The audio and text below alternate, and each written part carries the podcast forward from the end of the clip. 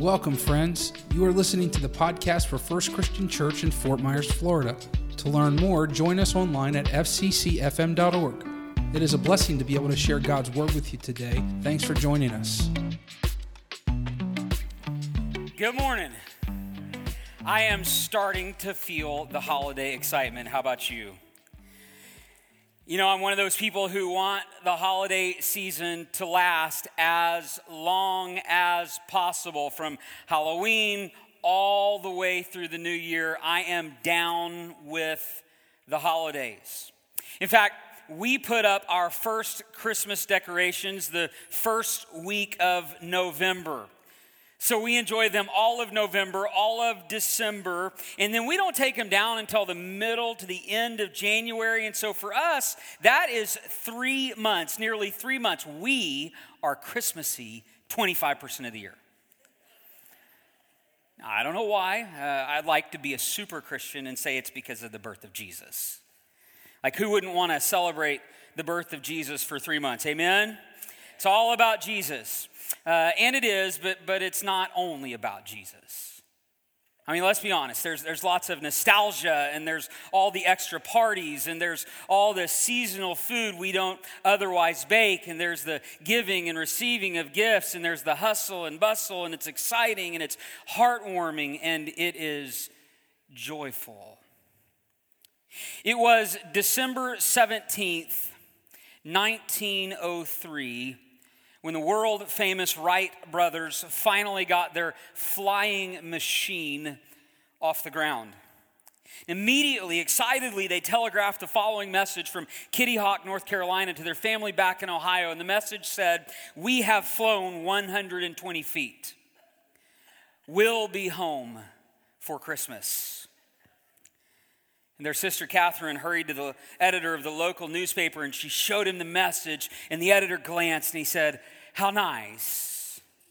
The boys will be home for Christmas.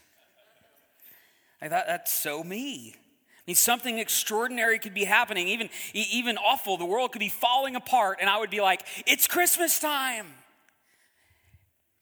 No matter what else is happening, I still feel the joy, joy, joy, joy down in my heart. How about you?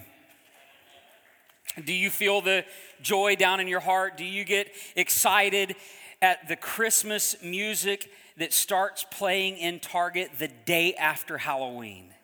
Right? Do you feel energized when all the orange and black goes down and up comes the red and green? How do you feel when the Christian radio station goes full on Christmas carols. I get excited about that. Does it warm your heart to put up the Christmas tree? Does it bring back good memories to hang the stockings on the hearth? And who are we kidding? We don't have fireplaces here in Florida. We hang ours on the stairs. But do you get amped up when you're out searching for the perfect gift for your pastor? Do you find ter- uh, comfort in the Thanksgiving turkey and the Christmas ham? Do, do you think of all the football and sing to yourself, it's the most wonderful time of the year? Do you look forward to, to pausing with your family and praising God? And there's such a huge part of the holidays that, that brings us joy, joy, joy. But, but, but then there's a, another part that makes us take a deep breath, perhaps even a long sigh, and say, Oh boy, I don't know about this year. I'm not ready. A study done, this was back in 2015, a study done in 2015 revealed that 62% of respondents described their stress levels as somewhat or very elevated during the holidays. There was another study that revealed 45% of Americans, now that's almost half, 45% of Americans would prefer to skip the holidays altogether. 62% get stressed and anxious during the holidays, and, and, and 45% would prefer to skip the holidays altogether. And, and by the way, both of these polls were taken before all the political chaos we've experienced these past several years, before COVID, before the new civil rights movement, before the supply chain was disrupted, before the economy tanked, before inflation snowballed, before the war in Ukraine, before the gas prices went crazy, before Hurricane Ian, before insurance premiums doubled in price, before the terrorist attacks on Israel and the subsequent war in Israel, before maybe some of you, before you started suffering from depression, before your marriage started showing signs of trouble before perhaps one of your closest friends or loved ones passed away, before your kids left the nest, before feeling joy got so hard. I think these polls, have taken again, they would show even higher levels of stress and, and even higher numbers of people who would prefer to skip the holidays altogether. And so, for some people like me, the holidays are like good medicine. But for others, and perhaps we should be sensitive to this, for others, the holidays feel like they're going to crush you. There's a proverb in the Bible that says, A cheerful heart is good medicine but a crushed spirit dries up the bones. That's Proverbs 17 22. It's one of our key verses for this sermon series that we're kicking off today called Joy, Joy, Oh Boy. And in this series, what we're going to do is we're going to work our way through the book of Proverbs, and we, we, want to discover any wisdom available to help us navigate this holiday season as healthy as possible. In the book of Proverbs, it's a book in the Old Testament of your Bible. And you got to remember, as we talk about the Bible, we have to remember we think of the Bible as a book, but the Bible is not actually a book. The Bible is a library. The Bible is a collection of books, and, and not just a collection of books, but a collection of, of different kinds of books. Just like a library today, there are different literary genres in the Bible. I mean, think about it. The Bible contains some books that are history, and because they're history, they should be read as history. And something we discover when we read the history books in the Bible, we compare them to other historical studies. They're, they're extraordinarily accurate. You can trust them. But the Bible doesn't just contain history, the Bible contains some books that are poetry, and the books of poetry should be read as poetry. Poetry shouldn't be read as history, poetry shouldn't be read as theology, poetry should be read as poetry. And then some of the books in the Bible are in a genre called prophecy, and, and the prophetic books reveal how God works behind the scenes of history, past, present, and future, to accomplish his purposes. Prophetic books, they're, they're pretty hard to understand. And then some of the books of the Bible, they're actually letters. They're, they're correspondence written to specific people, and the letters contain teachings about God and Jesus and the world and life and culture. And most are extremely helpful in showing us how to live out our faith on a daily basis. And so there are all kinds of different books in, in this library we call the Bible, but then there are, are, are, two bigger, two more general sections of the Bible. We traditionally call them the Old Testament and the New Testament. And, and the Old Testament contains the Jewish scriptures, and the New Testament contains the Christian scriptures. And these are two entirely different sections of scripture, but in 2 Timothy 3:16, the apostle Paul said this. He said, all scripture is God breathed and is useful for teaching and rebuking and correcting and training in righteousness. And so, whether it's the Jewish scriptures or the Christian scriptures, whether it's history or poetry or prophecy or, or maybe what was just handwritten correspondence, we need all of it. It's all useful for helping us live out our faith and for helping us better follow Jesus. But then there's still another genre in the Bible, and it's called wisdom literature. In the books of Proverbs and Ecclesiastes in the Old Testament, are wisdom literature, and some Bible scholars think the book of James in the New Testament is wisdom literature as well. And the truth is, we all need these books of wisdom.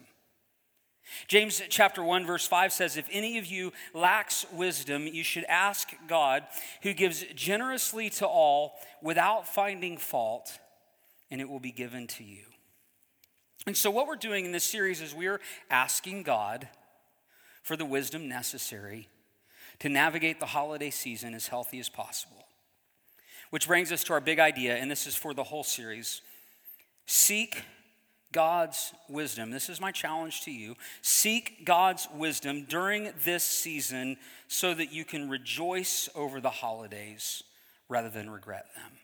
Seek God's wisdom during the holiday season so you can rejoice, not regret. We want to rejoice over the holidays, we don't want to regret them. So seek God's wisdom.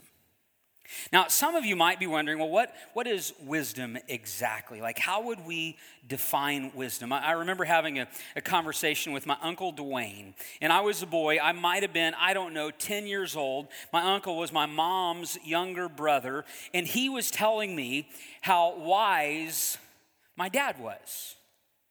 And he was really emphatic about it. And I, and I still remember it to this day. And I, I don't actually remember what was happening. Maybe I was grumbling about something, probably complaining about something my dad wanted me to do. But my uncle was like, Matt, you know, your dad is so wise. And when he said that, I think I remember it because I beamed with pride, even though I really had no idea what he meant. and then my uncle said something like this He said, he said, Your dad always knows what to do. And, and I grew to realize that was so true. My dad just had a discerning spirit, and, and then he had all this great experience, and he gave great advice. And it seems like no matter what was happening, he always knew what to do.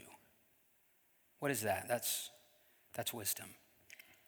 One modern dictionary defines it like this Wisdom is the quality of having experience, knowledge, and good judgment.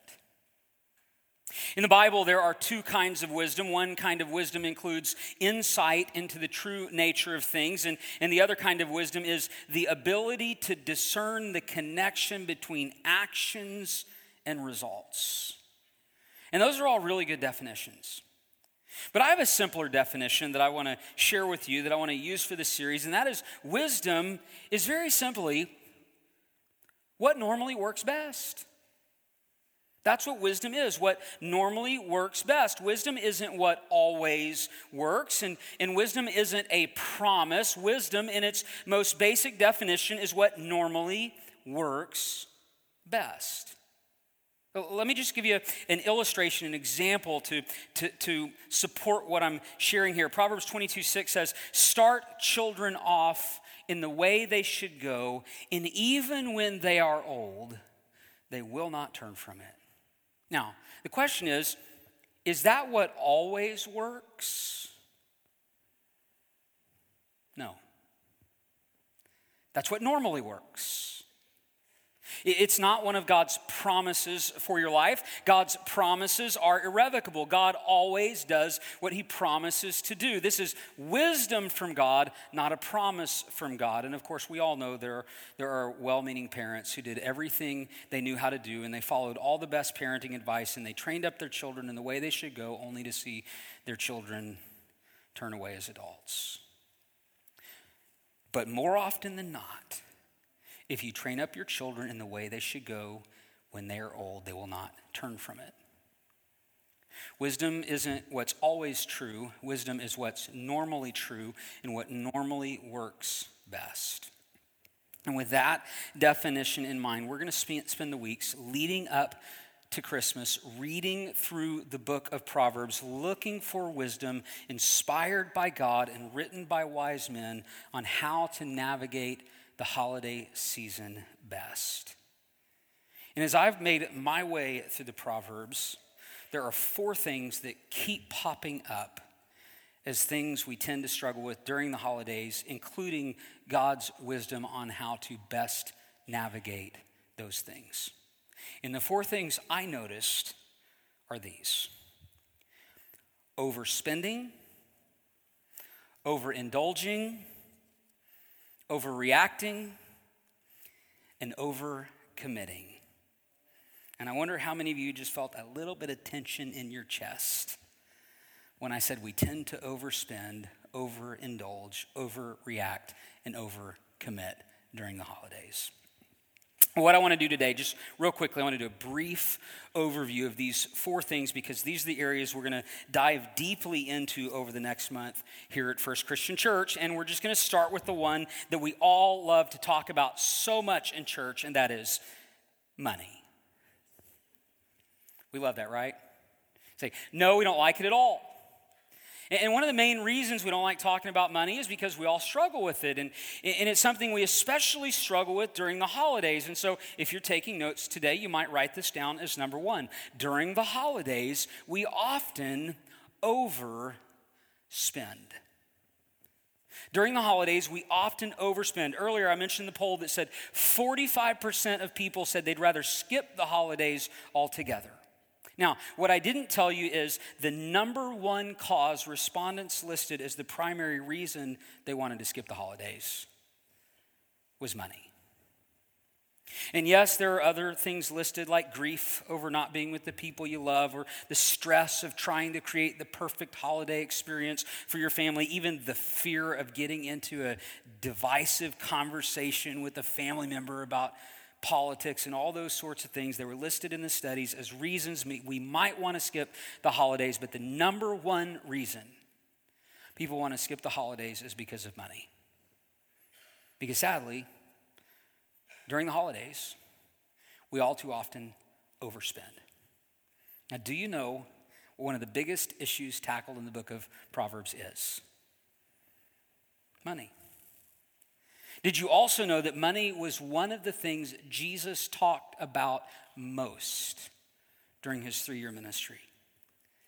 Now, money is something some churches talk about a lot and give the rest of us a bad name, but it's also something most churches avoid altogether. But Jesus didn't avoid the topic of money, and the book of Proverbs repeatedly addresses money and spending and money management. For instance, Proverbs 22 7 tells us to be careful not to borrow money to buy things we cannot afford. It says, the borrower is slave to the lender. Further, Proverbs 21 20 tells us it's foolish to spend everything we have.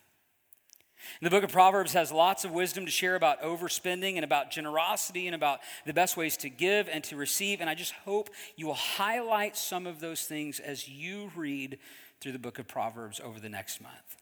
So during the holidays, we often overspend. That's number one. Here's number two. During the holidays, we often overindulge. Now, how many of you would be willing to publicly agree that you consume more during the holidays than normal? Right? That's a lot of hands that just went up. And it's probably not just food. Probably eat a little more than normal, probably drink a little more than normal, probably go to parties with all of the above a little more than normal. I read some research last week that says Americans, on average, I found this interesting, on average, gain one or two pounds every year throughout their adult life. Over 10 years, if you're average, you're gaining 10 to 20 pounds. Over 20 years, if you're average, you're gaining 20 to 40 pounds. Now, here's the kicker, and this is why it applies here, and I found this really interesting. It's almost always gained over the holiday season.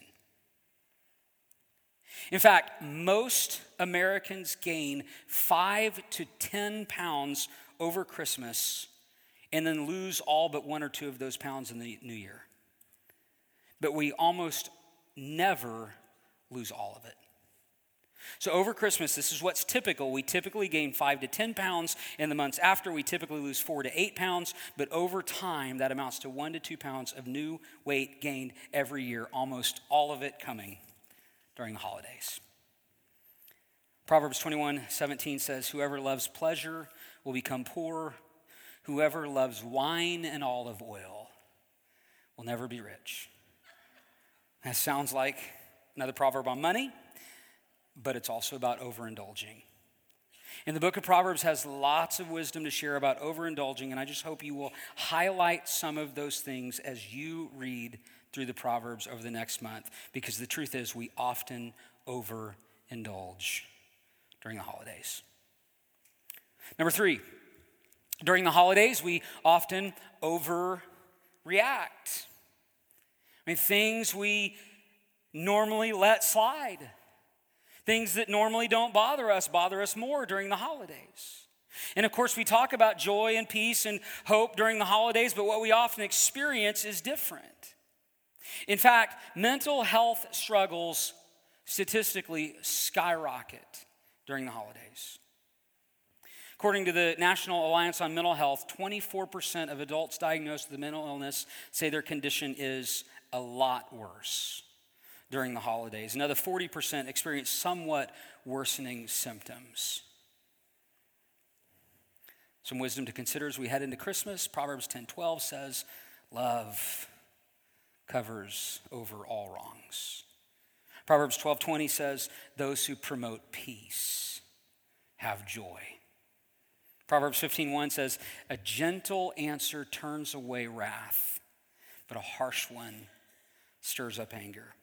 The book of Proverbs has a lot of wisdom to share about overreacting, and I hope you'll highlight some of those things as you read through the Proverbs because the truth is, we've all been guilty of overreacting under the extra stress.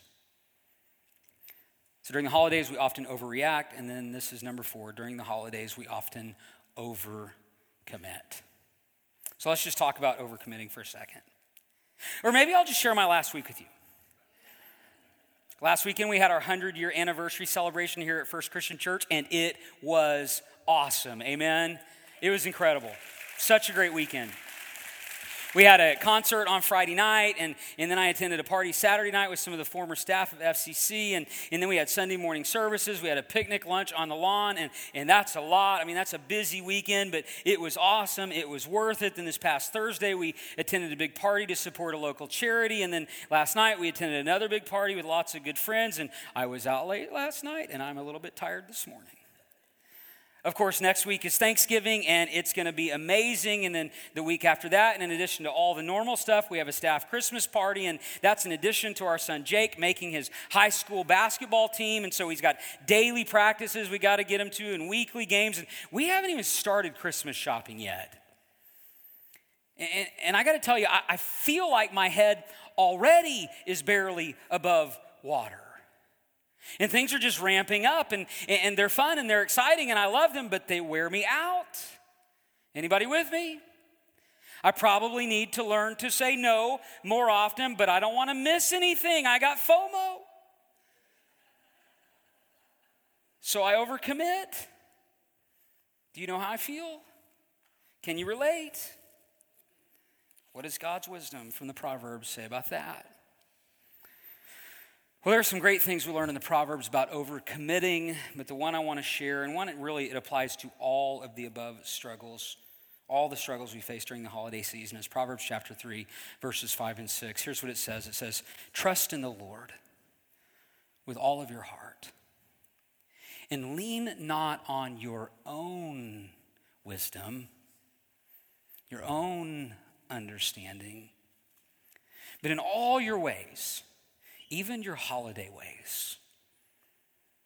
Submit to Him, yield to Him, acknowledge Him, follow Him, and He will make your paths straight.